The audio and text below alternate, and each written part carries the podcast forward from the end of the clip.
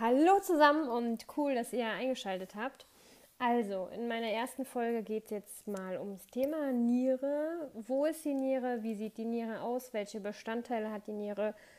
Was ist die Funktion der Nierenrinde und wie bildet sich dort der Primärhahn? So, wir fangen jetzt erstmal an äh, mit der Frage, wo befinden sich die Nieren und wie sehen sie aus? Die Nieren liegen hinter dem Bauchfell beidseits der Wirbelsäule auf Höhe des zwölften Brustwirbels bis zum zweiten oder dritten Lendenwirbel.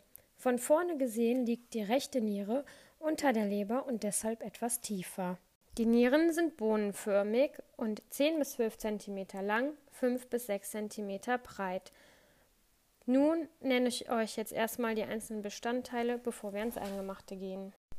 Ich starte bei der Eintrittspforte, auch Nierenhilus genannt bestehend aus dem Ureter, also dem Harnleiter, darüber liegt die Nierenvene und dort drüber die Nierenarterie. Wir folgen jetzt erstmal dem Hilus nach innen. Die arterielle Blutversorgung der Nieren entstammt direkt der Bauchschlagader. Der venöse Abfluss geht in die untere Hohlvene. Wenn wir den Blutgefäßen folgen, gelangen wir ins Nierenbecken. Danach kommen die Nierenkelche und die darauf gesetzten Striche und Blüten, so wie ich sie jetzt nenne, weil es in meiner Abbildung für mich so aussieht, sind die Markpyramiden, die in die Nierenrinde hineinragen. Den äußeren Mantel nennt man Nierenkapsel. Als nächstes be äh, beschäftigen wir uns jetzt mal mit der Nierenrinde denn die Nierenrinde hat eine super interessante Funktion. Ähm, dort sind nämlich die Nierenkörperchen und es sind in beiden Nieren zusammen ungefähr 2 bis 2,5 Millionen.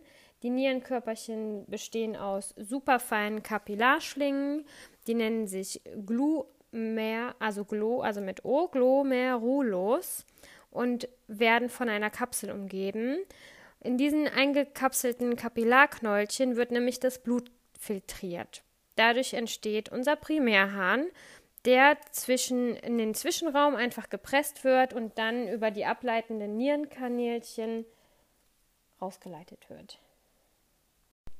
Diese funktionelle Einheit von Nierenkörperchen und Nierenkanälchen nennt man Nephron.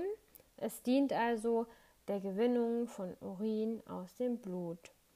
Von den Nierenkanälchen geht es dann natürlich weiter in unser Nierenmark Dort muss es erstmal durch so einen mehrfach gewundenen Verlauf und mündet in einem Sammelröhrchen oder Sammelrohr.